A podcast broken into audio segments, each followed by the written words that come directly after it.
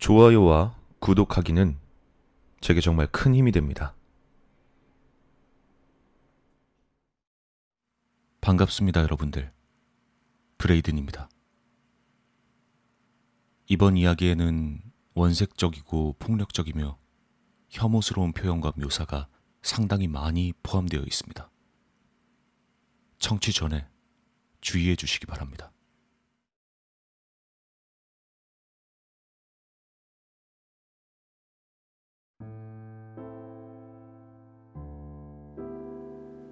(2007년 2월 25일)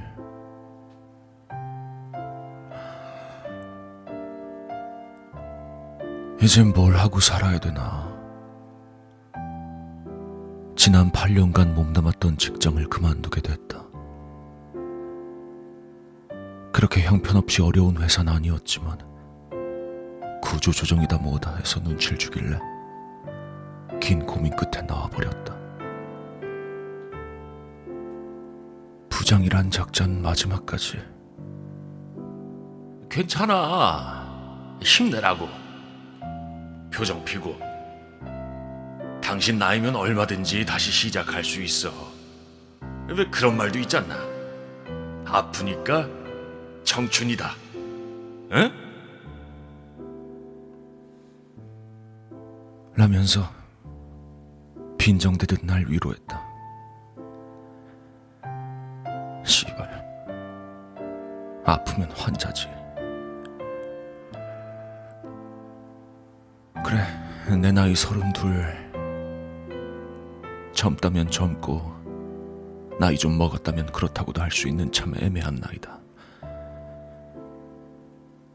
이제 뭘 하고 살아야 할지 막막하기도 하고.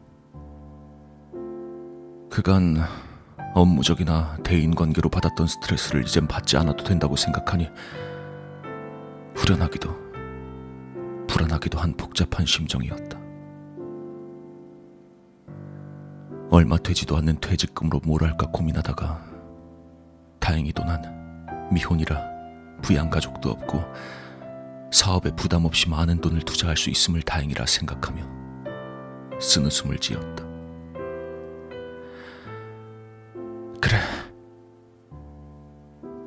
다시 시작하는 거야.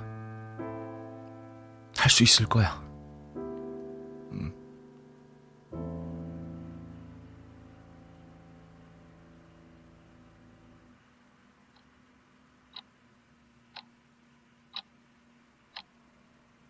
(2007년 5월 20일)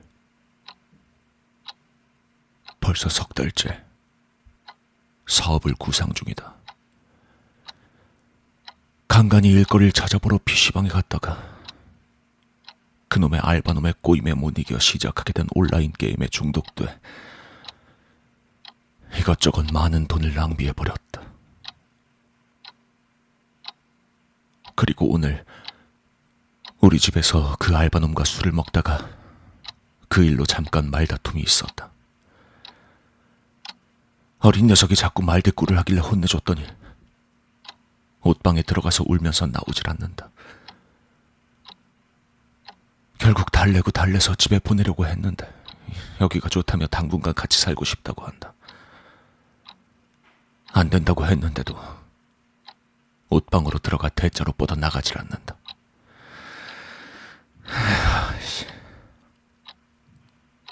어쨌든 식구가 늘은 거니까 내일부턴 다시 할 일을 알아봐야 할 것 같다.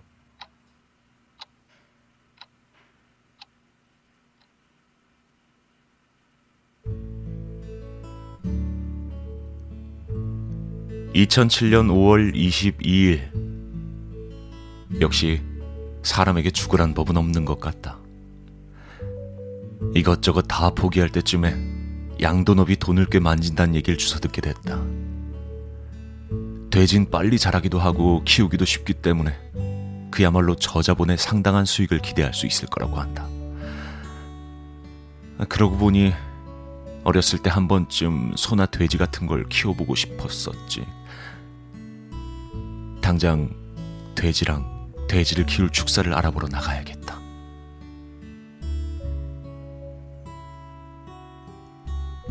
2007년 5월 26일 축사를 내놓은 곳을 보러 차를 타고 가는 도중에 신기하게도 넓은 들판에 돼지들을 풀어놓고 키우는 곳을 보게 됐다.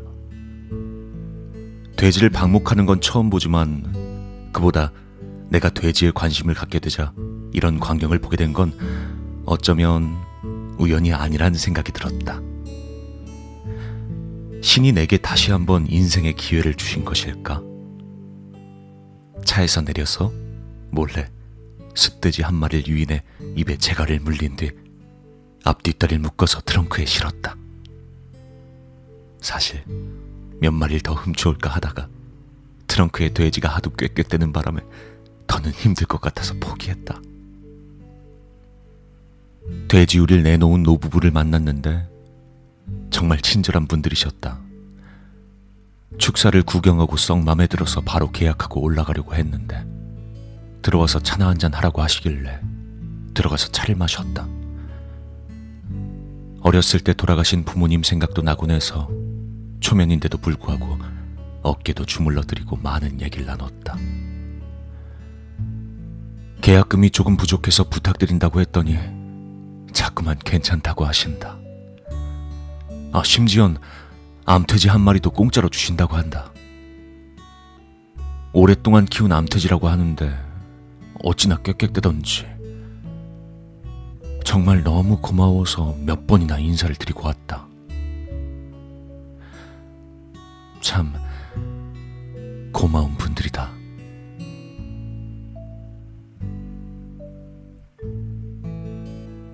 (2007년 6월 1일) 오늘 돼지우리 정리를 다 했다.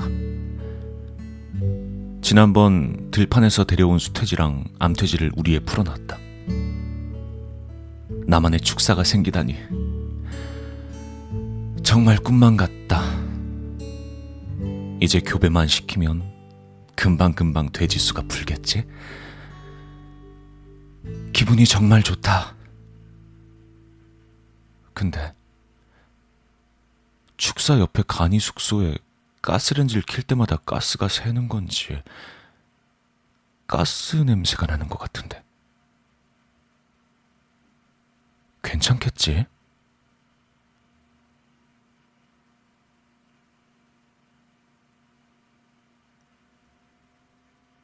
(2007년 6월 2일) 기분이 별로 좋지 않다. 교배를 하라고 풀어놓은 돼지들이 교배는 하지 않고 하루 종일 꽥꽥대기만 하니 말이다. 짜증이 나서 이틀간 밥을 주지 않았다.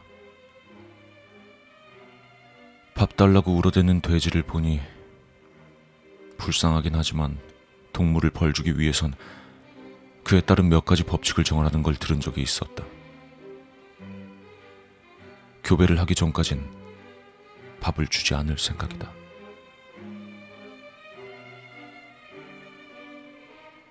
(2007년 6월 7일) 왜 돼지들이 교미를 하지 않는지 알아버렸다. 처음엔 두 돼지 모두 문제인 줄 알았는데 알고 보니 수돼지 새끼가 문제였다.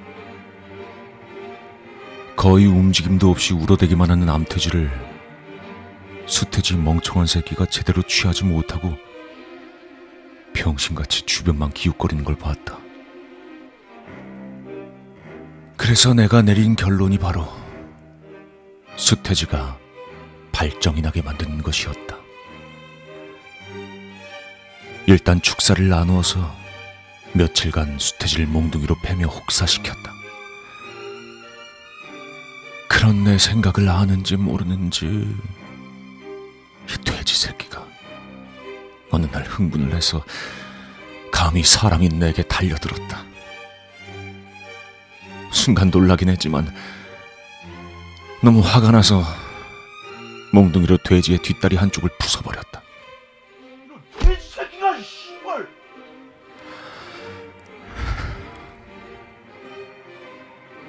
그리고 오늘 저녁에 발정제를 먹이고 암돼지가 있는 축사에 수태지를 넣어버렸다.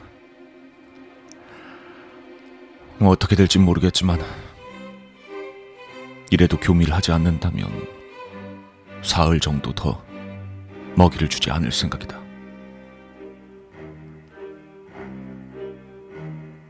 (2007년 6월 8일) 역시 성공이었다. 오늘 아침 축사의 대문을 열자 돼지들이 교미를 하고 있었다. 꽥꽥대는 암돼지의 뒤에 올라타 미친 듯이 흔들고 있는 숫돼지를 보자 왠지 나도 이상한 기분이 들었다. 아, 아, 이러면 안 되지. 아.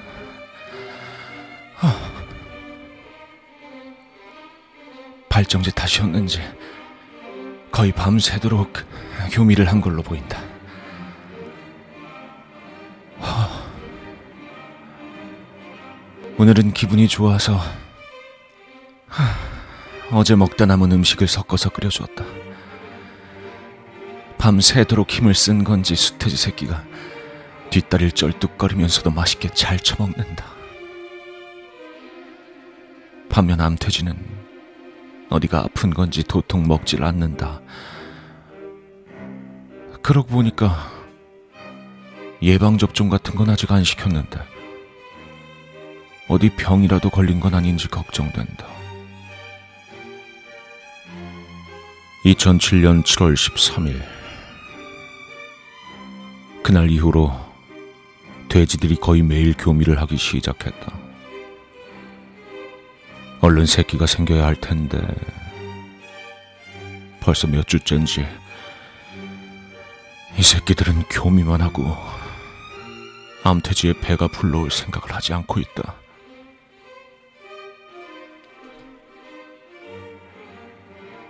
(2007년 7월 26일)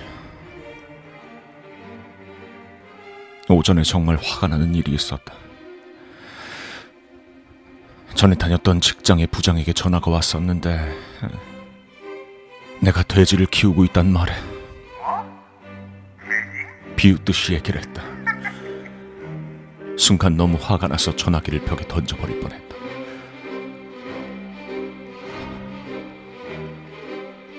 오늘도 돼지 새끼들은 교미만 하고 있고 암돼지의 배가 불러올 생각은 하지 않는다.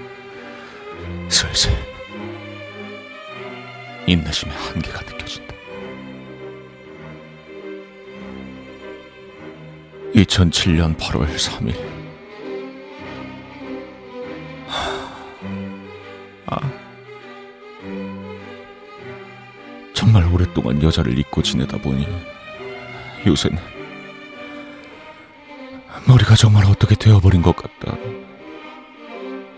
주변에 사창가라도 있다면 풀고 오겠지만 그럴 수도 없는 노릇이었고 이놈의 성욕을 어떻게 해소할까 하다가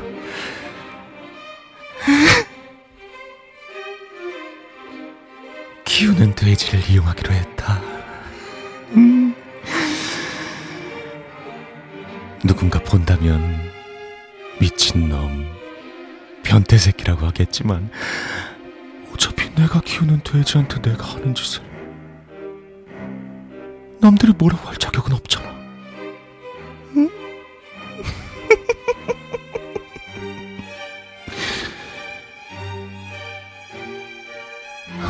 일어나자마자 축사에 가보니 역시나 두 돼지가 교미를 하고 있었다. 바지를 내리고 그 짓을 하고 있는 암돼지의 입에 내 걸 꽂아 넣었다. 돼지 새끼가 꽥꽥대며 발광을 했지만 기분이 너무 좋았다. 그 흥분을 이기지 못해 신나게 흔들고 있는 수태지를 발로 차버리고 암돼지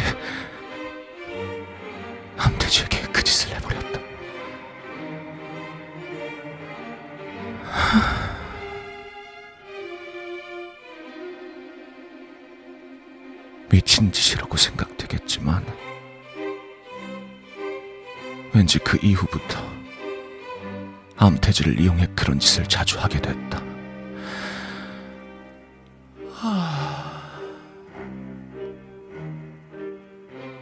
나도 빨리 돈 벌어서 장가를 가던가 해야지. 2007년 8월 9일 아침부터 축사의 수태지를 찾았다. 지금까지 이렇게 암태지가 새끼를 못 빼는 건 아무래도 수태지에게 씨가 없기 때문이 아닐까? 라고 생각을 해봤다. 물론 그럴 수도 있지만 그런 수태지에게 너무 화가 나서 아침부터 몽둥이로 수태지를 실컷 패버렸다. 그러다가 마침 고기 생각이 나서 절던 뒷다리를 잘라내서 항생제랑 붕대로 대충 감아놓고 그 뒷다리로 찜을 해먹었다.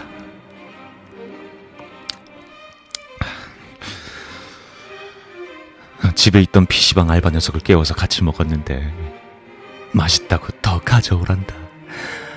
근데 이 녀석은 염치도 없는지 남의 집에서 이렇게 지내는 걸 보면 참 안면이 두껍다고 생각했다. PC방에서 오락하느라 며칠간 씻지도 않았는지 냄새가 아주 진동을 한다. 이 더러운 새끼. 집에 좀 가라 좀. 아 그리고 내일은 가스가 새는 간이 숙소 가스 밸브 좀 고쳐야겠다.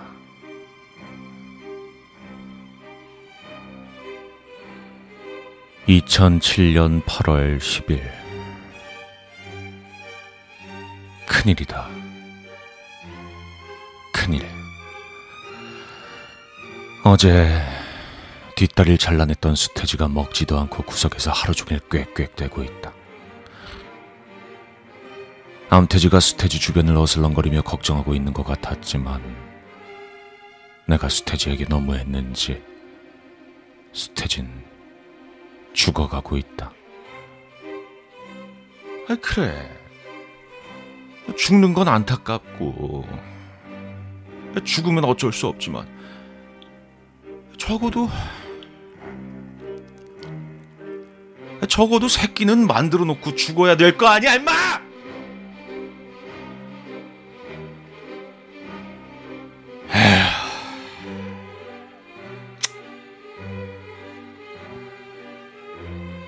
순간적으로 화를 참지 못하고 몽둥이로 숫돼지의 대갈통을 박살내버렸다. 피와 그, 그 누런 것들이 너저분하게 사방으로 튀었다. 죽은 숫돼지를 가져다 통구이를 해먹을까 하다가 너무 커서 다 못 먹고 버리게 될 것 같아서 그냥 넓적살과 목살만 잘라내서 집에 가지고 가서 구워 먹었다.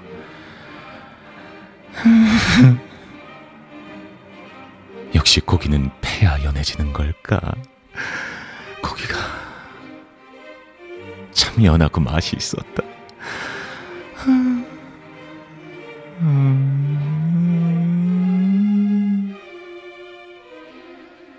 점점 내가 이상하게 바뀌어가는 것 같다.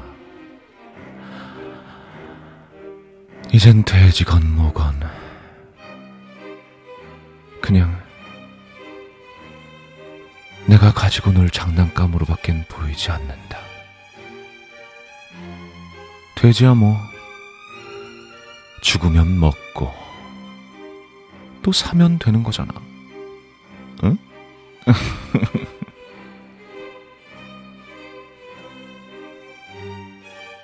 (2007년 8월 20일) 오늘은 암태지가 새끼를 뱉는지 확인을 하기 위해 장갑을 끼고 축사로 갔다. 꽥꽥대는 암태지의 입에 재갈을 물리고 암태지의 그 더, 더러운 곳 깊숙이 손을 집어넣었다. 뭔가 잡혔다. 새끼 같긴 했는데 만져봐선 도저히 모를 것 같아서 그 상태로 그냥 밖으로 끄집어냈다.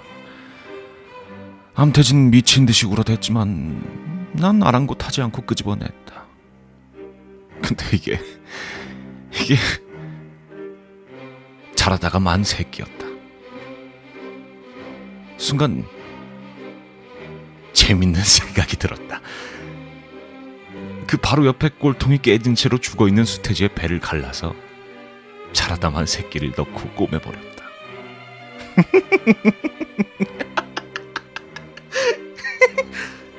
암태지는 그 광경을 골똘히 보고 있다가 그냥 포기한 건지 구석에서 작게 음, 그러고 그냥 울어대고 있었다.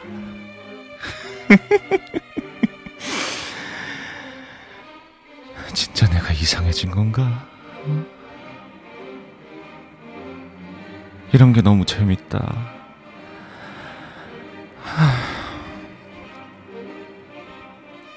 아, 가스관 고쳐야 되는데. 아, 요즘 너무 정신이 없었다. 내일 하지 뭐. 그래, 내일, 내일. 내일은 꼭 해야지.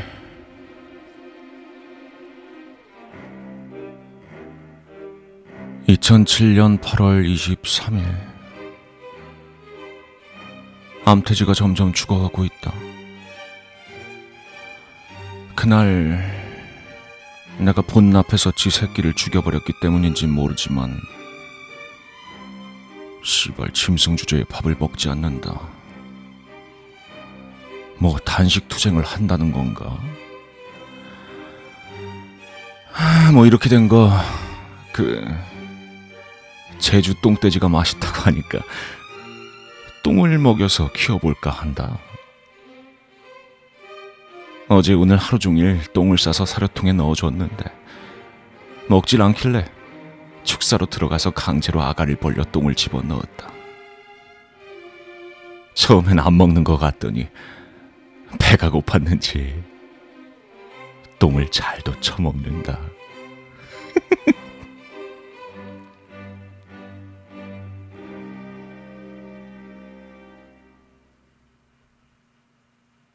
(2007년 8월 25일) 암태지가 죽었다. 씨발. 똥을 그렇게나 많이 먹였는데 결국 죽어버렸다. 아, 이렇게 된 거. 오늘은 죽어버린 암태지로 바베큐를 해서 먹을 작정이다. 부모님 같은 노부부 두 분과 그 PC방 알바놈 불러서 같이 먹어야지.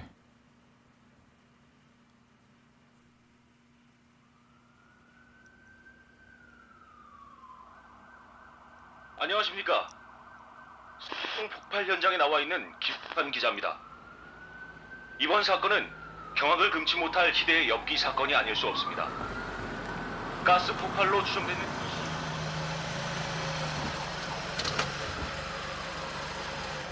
반쯤 타버린 축사 앞에 수많은 기자들과 경찰들이 현장 훼손 방지와 취재를 위해 몸싸움을 하고 있다. 그때 얼핏 보기에도 연식이 꽤나 되어 보이는 소나타 한 대에서 비범해 보이는 중년의 남성이 내렸다.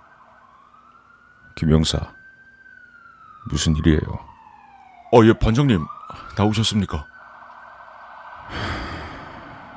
대체 얼마나 미친 사건이길래 2년 만에 휴가를 반납하고 나오게 하는 겁니까? 아, 죄송합니다. 그게 조사를 좀 하다 보니까 여러 가지로 좀... 뭐, 단순 폭발 사고가 아니란 얘기예요. 예. 그러니까 폭발로 인해 죽은 건 23세 이강찬. 하지만 타버린 축사에서 발견된 건 이강찬을 포함한 시체 총 4구입니다. 그 중 한 명은 고등학교 3학년 학생으로 왜 얼마 전에 여운포리에서 수학여행 갔다가 실종됐던 유민혁 군. 그리고 한 명은 얼마 전에 목이 졸린 채 변사체로 발견됐던 노부부의 딸 21세 이민아 씨. 그리고 마지막 한 명이 이게 좀 유민혁 군의 뱃속에서 발견됐는데 이게 좀 이상합니다. 3주 정도 된 갓난아기인데 대줄채로 유민혁 군의 뱃속에 방부제랑 같이 봉합돼 있었습니다. 또 사체들이 심하게 훼손되어 있었는데 이민아 씨의 윗속에는 인분과 돼지 사료가 검출됐고 거기다 자궁이 밖으로 드러나 있었습니다. 그리고 유민혁 군은 칼로 도리는 듯이 사체 여기저기가 뜯겨져 나가 있었고요. 도대체 이게 무슨 일이야? 이게 사람 새끼가 할 짓인지. 어, 또 조사 결과 이강찬은 6개월 전에 정신병원에서 퇴원을 했다고 합니다. 정신병원 원장이 자주 연락을 하긴 했는데, 어, 자신이 돼지를 키우고 있다고. 어, 또 이강찬의 집 수색 결과 엄청나게 부패한 시신이 한 구 있었다고 합니다. 27세 오승원이란 남자인데 이강찬이 자주 가던 PC방 아르바이트생이었다고 합니다. 또이 오승원의 윗 속에 유민혁의 신체 일부가 있었다고. 하, 완전 미친 또라이 새끼구만. 그래요. 그 병원 원장은 이 새끼에 대해서 뭐라고 하던가요? 아, 예, 그, 저, 그게, 정신 분열증을 동반한 전형적인 사이코패스라고 합니다.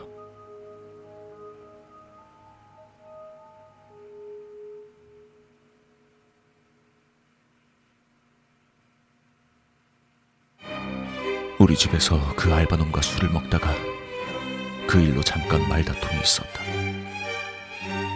차에서 내려서 몰래 숫돼지 한 마리를 유인해 입에 재갈을 물린 뒤 앞뒷다리를 묶어서 트렁크에 실었다. 어렸을 때 돌아가신 부모님 생각도 나곤 해서 초면인데도 불구하고 어깨도 주물러드리고 많은 얘기를 나눴다.